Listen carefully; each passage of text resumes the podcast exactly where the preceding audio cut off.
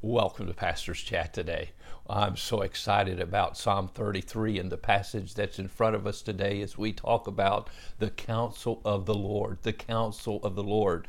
Where do you go when you need help with something? Well, my air conditioner hair heating broke down here recently, and I can tell you, we went to the experts to fix it. I wasn't smart enough to take care of it and get it back running again. Went to the experts.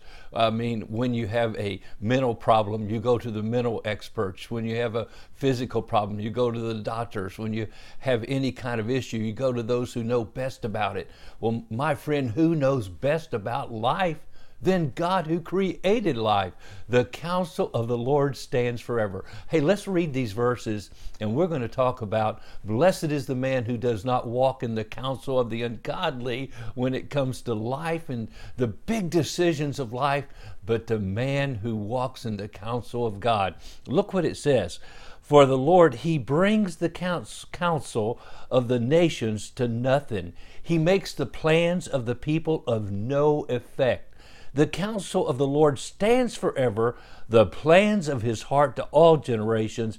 Blessed is the nation whose God is the Lord, the people he has chosen as his own inheritance. Specifically, that was speaking of Israel, no doubt. But my friend, any nation, any people, any group of people, any family, any community that seeks the Lord for his counsel through His Word, through His truth, is a nation, a person, a family that will be blessed. There it is, right there.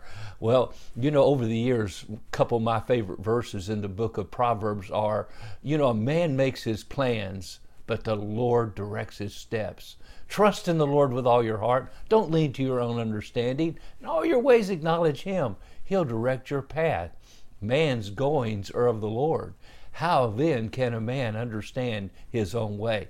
Now, my friend, you can, if you want to, go to the world for counsel and you're going to find yourself in a big, big mess because they will leave God out of the equation.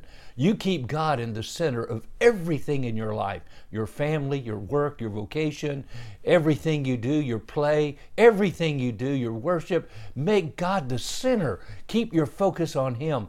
How do you do it?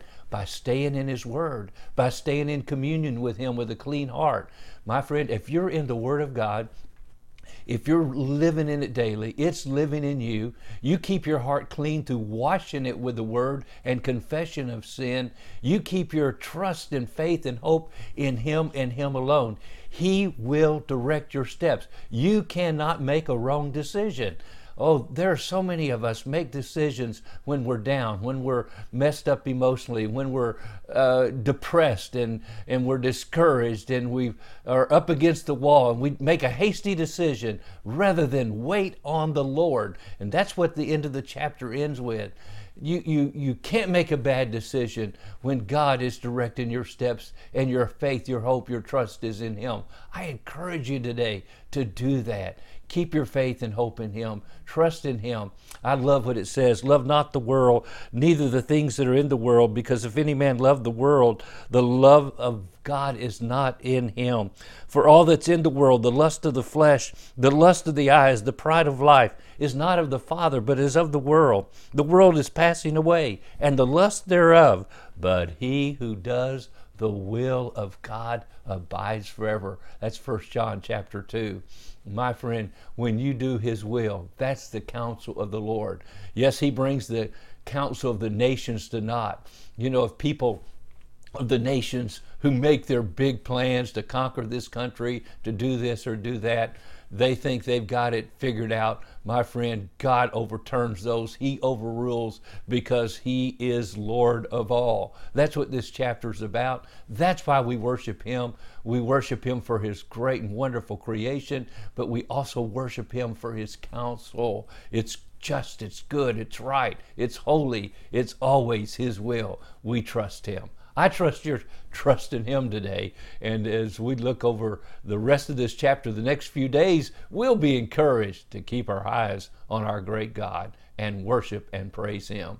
God bless. Have a wonderful, wonderful day.